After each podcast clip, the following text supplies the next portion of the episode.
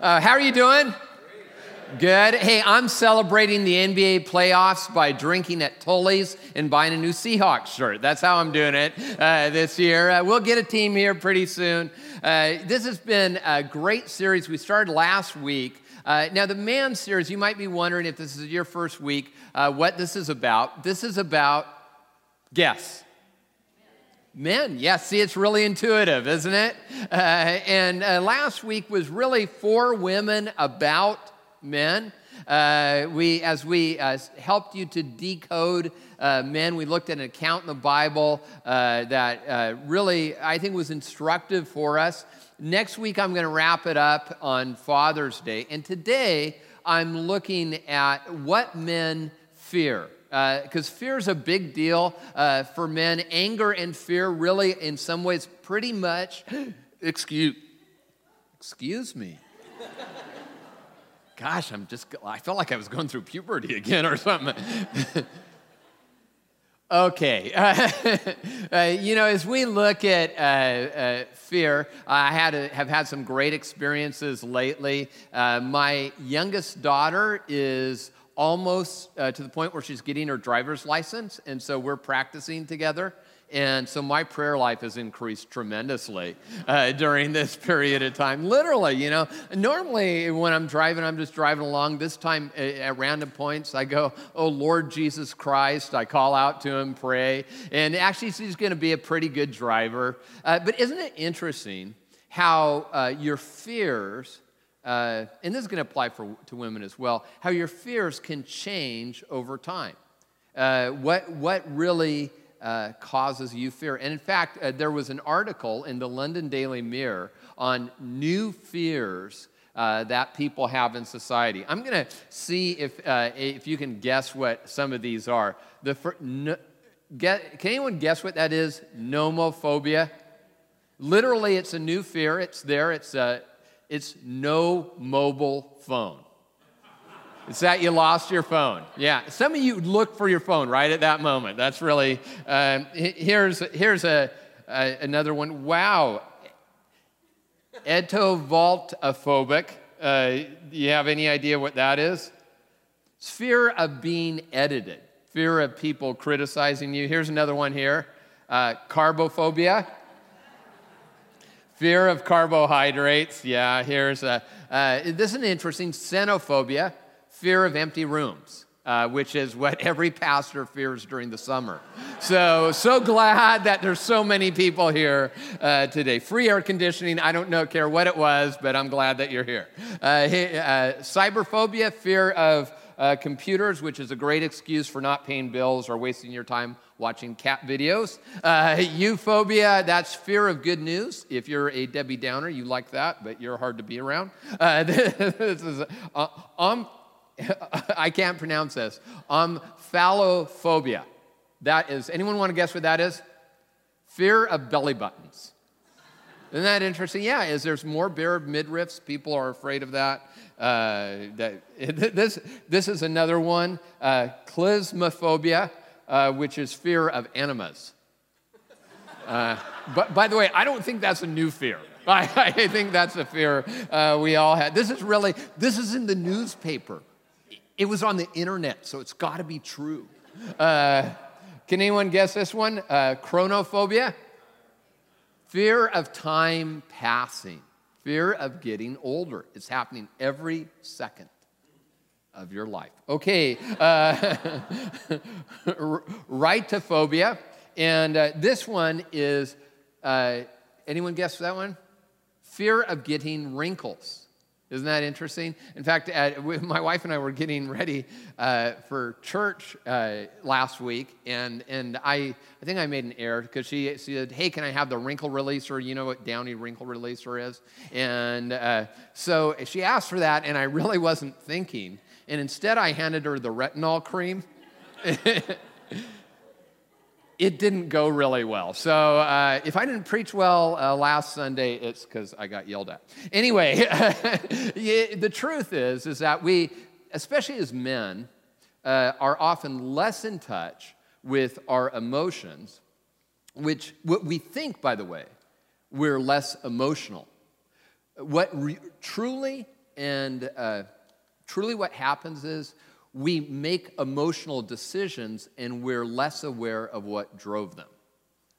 That's what's true for most men. And today I am primarily talking to men, although I think women will uh, identify with almost all of this as well. And, and we're going to look at what keeps us from uh, what we read in Psalm 23, verse 1. It, this is a great verse. It says, The Lord is my shepherd, I lack nothing.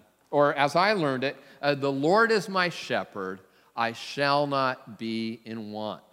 Now it's interesting, we're going to get back to this in a moment.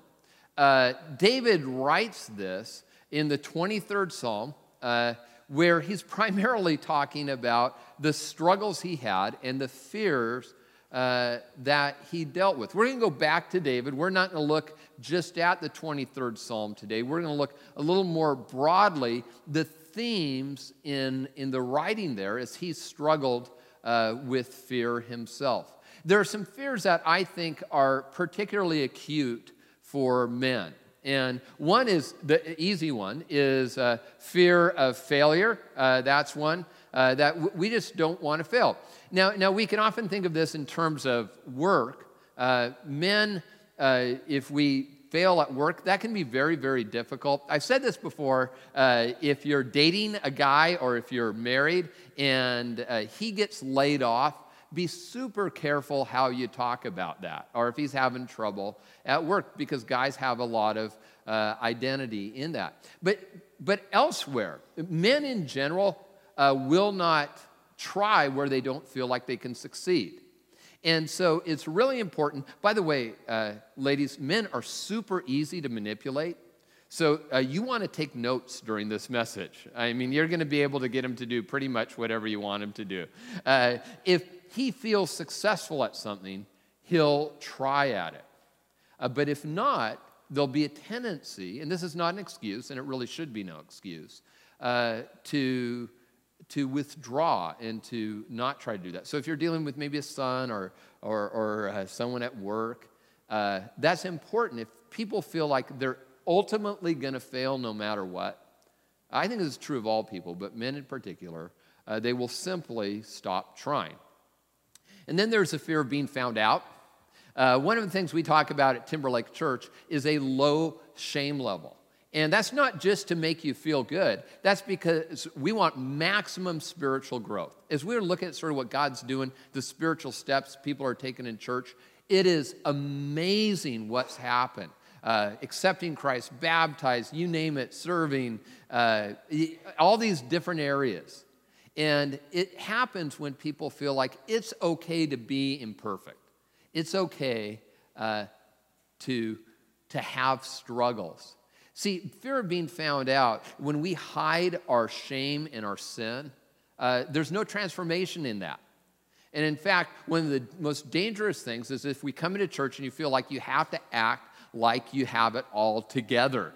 Because you know you look and you see the pastor and you say oh he's like perfect. And you know it's really a struggle for you. No. Some of you just you just came to jesus because you said if god will accept him then anyone anyone. But but the truth is when we hide there's no healing rick warren said that there's there's no healing in hiding uh, it says in the scripture if we confess our sins he is faithful and just to forgive us our sins and cleanse us from all unrighteousness. Uh, someone who you're going to hear their testimony uh, sometime because he wanted to share it. He was struggling with an issue of pornography for pretty much his whole adult life. And he said he came to his wife and they talked about it. And yeah, it was difficult, but it was the most freeing thing. And, and she said, because she thought it was something honestly, even much worse than that. Uh, but we have this fear of being found out. And then the next one is fear of missing out. Uh, that's uh, why guys will try stupid things. That starts when men are in junior high and never ends. then there's uh, fear of insignificance, uh, that what I do won't matter and that who I am won't matter. Uh, there can be fear of this even uh, in the home, definitely in the workplace and school and social structures. And then fear of messing up uh, with your family. Uh, I was reading uh, a bunch of articles on men in fear, and most of them were secular, and almost all of them included that. That, you know, am I a good dad when I do I have kid when I have kids? Will I be a good dad? Uh, here's the key idea: a man loses focus when his fear exceeds his faith. Uh, there's something about uh, fear that can paralyze us. So here's what I want you to do: is I want you to write down uh, on your uh, program. Uh, you can write it in code so no one sees it and tweets it. You know, weird person sitting next to me in church or whatever. The uh, what is a fear uh, that you struggle with? Uh, what, is, what is something that has paralyzed you from moving forward uh, in your life? Maybe it's just simple, not simple, but maybe it's a social anxiety. It could be something that I didn't mention. So I want to go back to King David because if you look at King David, you'd say, well, what did he struggle with the most? Well, one could be impulse control, that would be one. Uh, it could be an anger issue. There's lots of things that David struggled with. But I think if you read the Psalms, you'll see that David battled fear more than anything else. Now, how can I, I say that? I say that because uh, the Psalms are a devotional theology. In those, we learn uh, not only about God, we learn about the person, in this case, King David, most of them were written by him, his experience with God. I've said this before, and that when you read the Psalms, they're not all literal. For example, when it says in Psalm 50, verse 10, God owns the cattle on a thousand hills, that's not a, a listing of all God's assets or uh, later on when it says in Psalm 68, David prays the prayer, Oh God, bash in the heads of my enemies. That's not like what you're supposed to do at work on Monday morning. That's, that, that's, that's not instruction for you, but it's how he felt. And it's also part of those Psalms are a reflection of how God showed up during the most difficult times in his life. Now, the Psalms as well are not, as we have them in our Bible, they're not uh, necessarily in chronological order. And so we, we have to dig a little deeper uh, through the text and through history to understand uh, which came when. But we get an idea of David's struggle uh, with, with fear. It says in Psalm uh, 56, verses 4 through 6 My heart is in anguish within me, the terrors have fallen on me. Fear and trembling have beset me. Horror has overwhelmed me, he said. Oh, that I may have the wings of a dove. I would fly away and be at rest. Uh, that's a cheery one, right? What were you giving your kids that as a memory verse today? You know? No, not really, I hope. Uh, but he's, he's saying, if I could just leave, we don't know if he's physically, we don't know if he's despairing about living at that point. Uh, but uh, history would tell us it was a time where he was physically in danger. Uh, there was a, a, foreign army after him, and he was really living in a no man's land.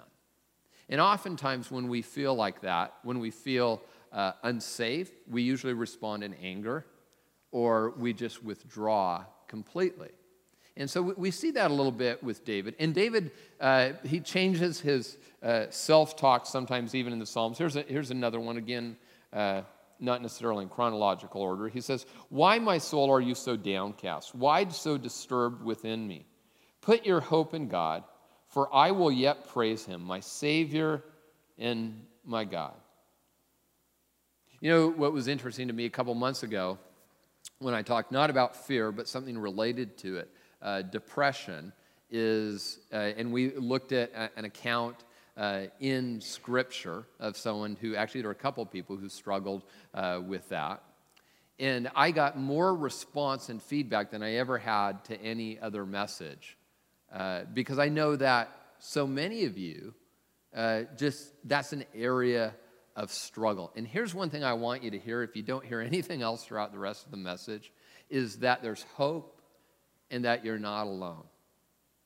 Uh, one, one person shared that uh, literally they had moved out here after trying to end their own life. He said, That's the first time I showed up to church, and I, and I knew that God had something for me. And I want you to know that God has something for you, uh, no matter what the, the fear or the struggle is. So, so we, we read triumphant uh, verses like Psalm 34 4, where he says, I sought the Lord and he answered me. He delivered me from all my fears. Now, here's the crazy thing if you've been around the Bible. If you're new to the Bible, or if you're like me, you weren't raised in church, you know that's not like true. Or I didn't think it was true as I read that, where it says, You've delivered me. And I'm like, No, no, that didn't happen. He, he lost his wife. We talked about that last week. He was chased from his home. His own son rebelled against him. So, and I was thinking about that, that just, that didn't seem true.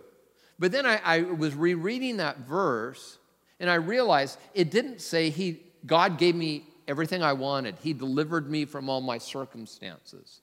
What does it say? He delivered me from my fears. And so, even in the middle of those challenging, difficult, sometimes devastating circumstances, he said, God delivered me from fear that uh, fear did not gain a, a, a, foothold in his life. I shared before uh, that when I first became a pastor over 20 years ago, uh, I preached, you know, I remember preaching a couple sermons like how you can live without fear. And I just want to apologize to everyone who heard those sermons because you can't. You can't live without fear. But you can diffuse the power of fear in your life. And uh, one of the ways I, th- I, think we can do that is by answering some questions. Uh, there are some questions that are asked in the Psalms, there are some answers that are given to the questions that David was struggling with. And so, uh, what are some uh, questions that will help us diffuse fear? One is Is my, uh, is my God big enough? Is my God big enough? What do I, what do I mean uh, by that? You know, I, I don't want to give the Sunday school answer like the whole, you know, the Sunday school story where the answer is always God and Jesus, you know, and uh, you know, no matter what the question is. Uh, but I want to go a little bit uh, deeper than that. Is what do we really live for? I came here August 13th, uh, 2008 to become pastor here at Timberlake Church. Great, we've loved it. Been nearly seven years. Looking forward to many years in the future.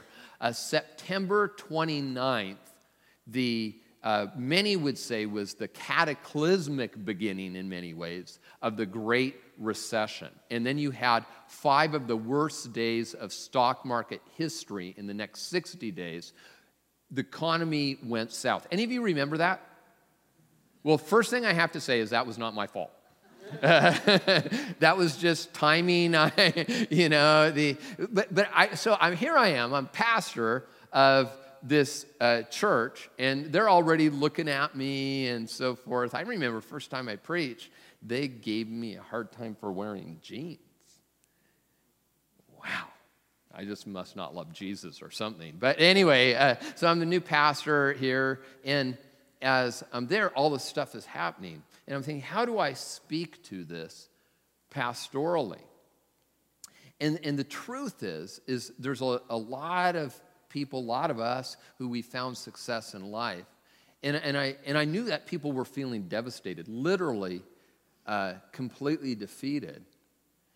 And really, what I felt God was saying is that's because their God died because their God was dead. And so I said that in church, and a lot less people came the next week. but the truth is, if, if your career, whatever, whatever you would despair for life for, that is your God.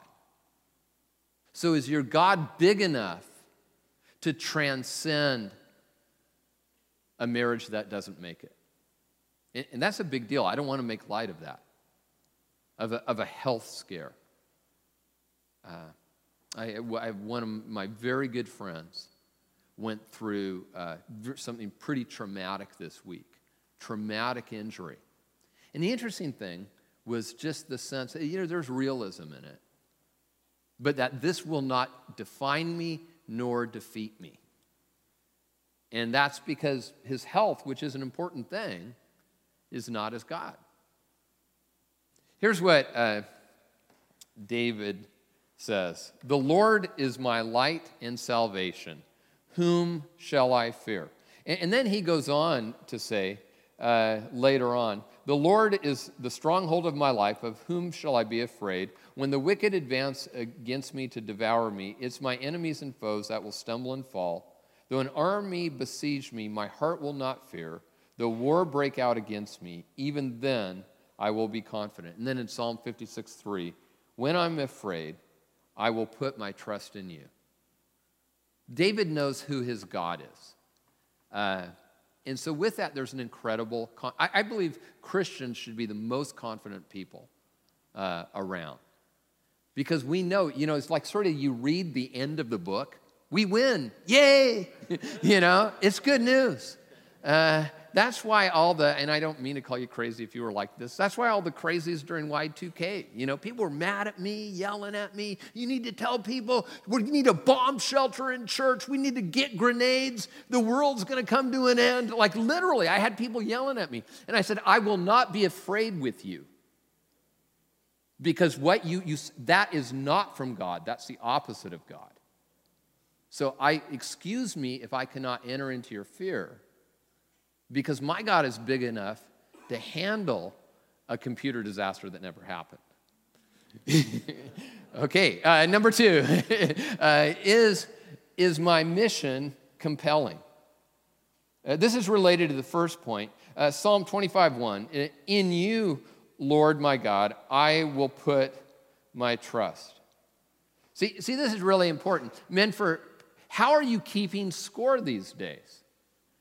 You've heard me say plenty of times, do well at work. I think Christians should be do well, be the best workers, and you should get promotions, make lots of money. Just don't let that be your ultimate scorecard.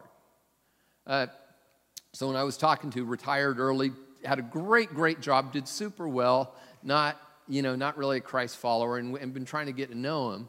And uh, he's just sort of talking about a little bit of malaise and helping him through that.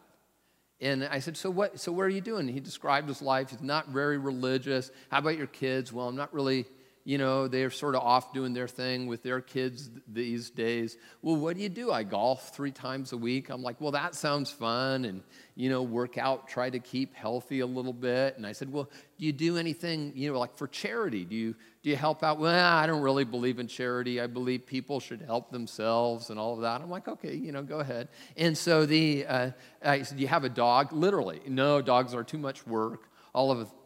And basically, it came down to I golf three times a week. And men, you want to get depressed when you retire?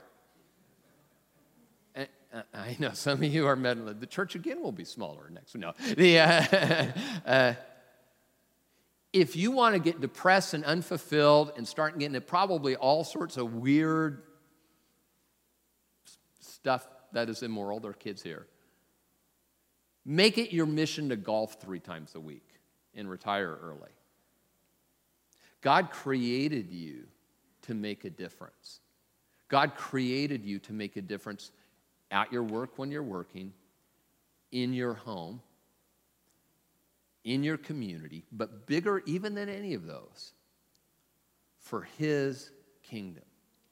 Someone, I, I don't want to call him out because I don't want to embarrass him.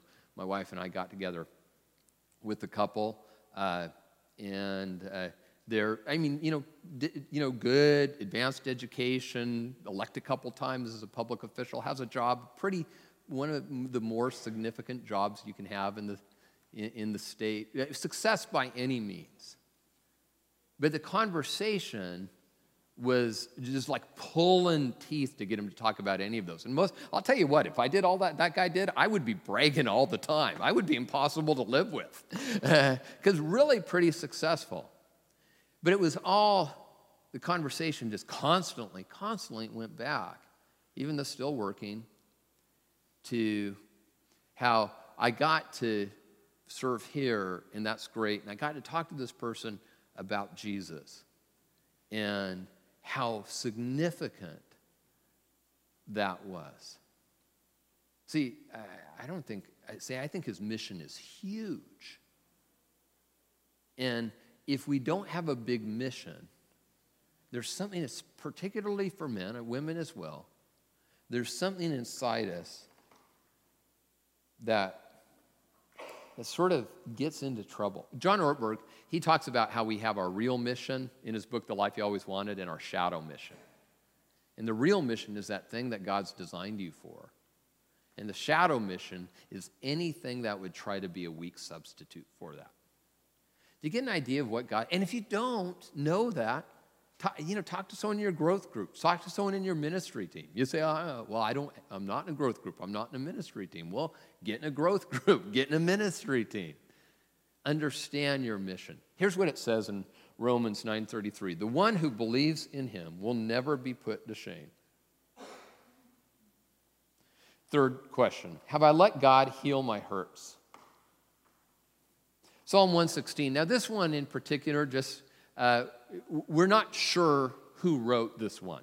It could have been the words of David, though, uh, where he said, You have freed me from all my chains.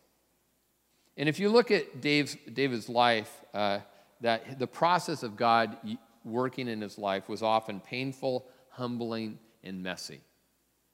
But he said, uh, God freed me from all my chains.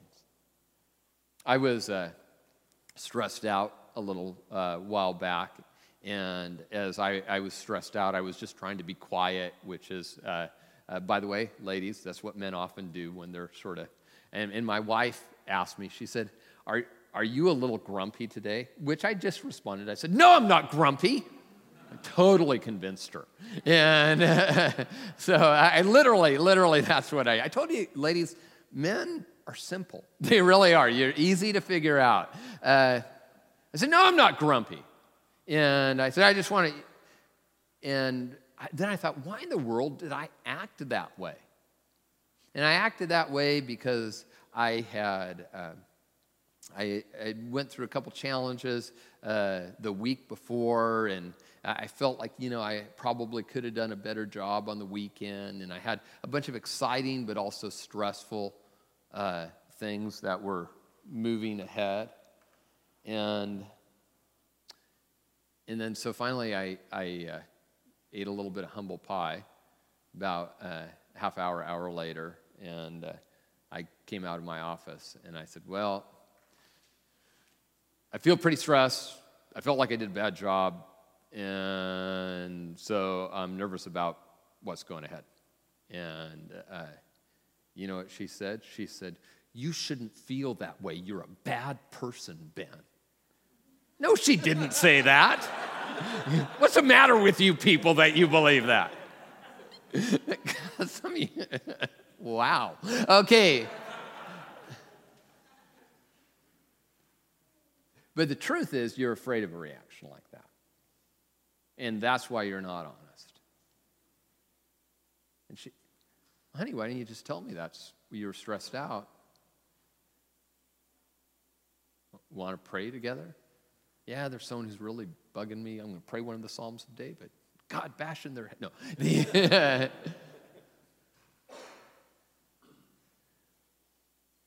God will heal what you allow him into. So here's the deal and, and I say this that if you want to be healed and whole, you allow Jesus Christ in the middle of it. Uh, there's a man, story in the Bible, I'm going to talk about this real quick, who is lying paralyzed for years. Uh, he sort of bought into a myth like this angel would touch water and he would be healed. A lot of people did. Then Jesus comes along and it says, When Jesus saw him lying there, and learned that he'd been in this condition for a long time. He asked him, Do you want to get well? Crazy question, isn't it? But a real one. Do, do I want to do I want to get past this? Do I want to get past this fear? Do I want to get past this anger? Number four, Have I broadened my perspective? Uh, have I broadened my perspective? Uh, David says this When I'm afraid, I put my trust in you. In God, uh, whose word I praise, in God I trust and am not afraid. What can mere mortals do to me? The funny thing is, like when David wrote that, they could kill him. That's what they could do to him. They were hunting him down. But see, he, he didn't change his perspective about the situation. He said, okay, I believe God has created me to be with Him for eternity. And so if the worst thing happens, it's not the worst thing. And so if you're walking through life without Jesus Christ, uh, it, it, that, that, no shame in that. I'm just suggesting you don't do that any longer. Because then everything that happens in this moment is the biggest moment of your life. But when you understand that you were created to be in relationship with God for eternity, then, then even if you're walking through a struggle right now, you know you can get through it. Psychologists, by the way, that one of the things they do is they help people who are struggling, especially in depression, realize there's a bigger picture of what's going on. Number five, are my priorities changing? And this is really living out the first uh, four I'm going to just go through this really quickly. It says, Psalm 26 2, Test me, uh, O Lord, and try me. Examine my heart and my mind. See, my faith increases when I start living it out. Uh, it, it really does. And so, one of the reasons that we're always talking to you about taking the next step in Jesus Christ is simply for you to build your faith.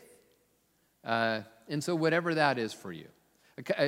Some of you may uh, not have been here. We actually had a great attendance on Memorial Day weekend. Uh, but one of the things I did is I gave a challenge. If you say, hey, I'm disconnected, growth group's not for me right now, to be involved in a ministry team. And uh, 132 of you uh, joined a ministry team, 100 of you who've never been part of one before. And I'm not going to do a big plug here, but, I, but because that was a holiday weekend, I included that in there that's sort of, hey, I'm living more on God's plan and purposes. And, and, and even though it may be a big part or a small part, I'm going to make a difference. I'm going to live out a mission that's God's mission, and there's no bigger mission than God's mission.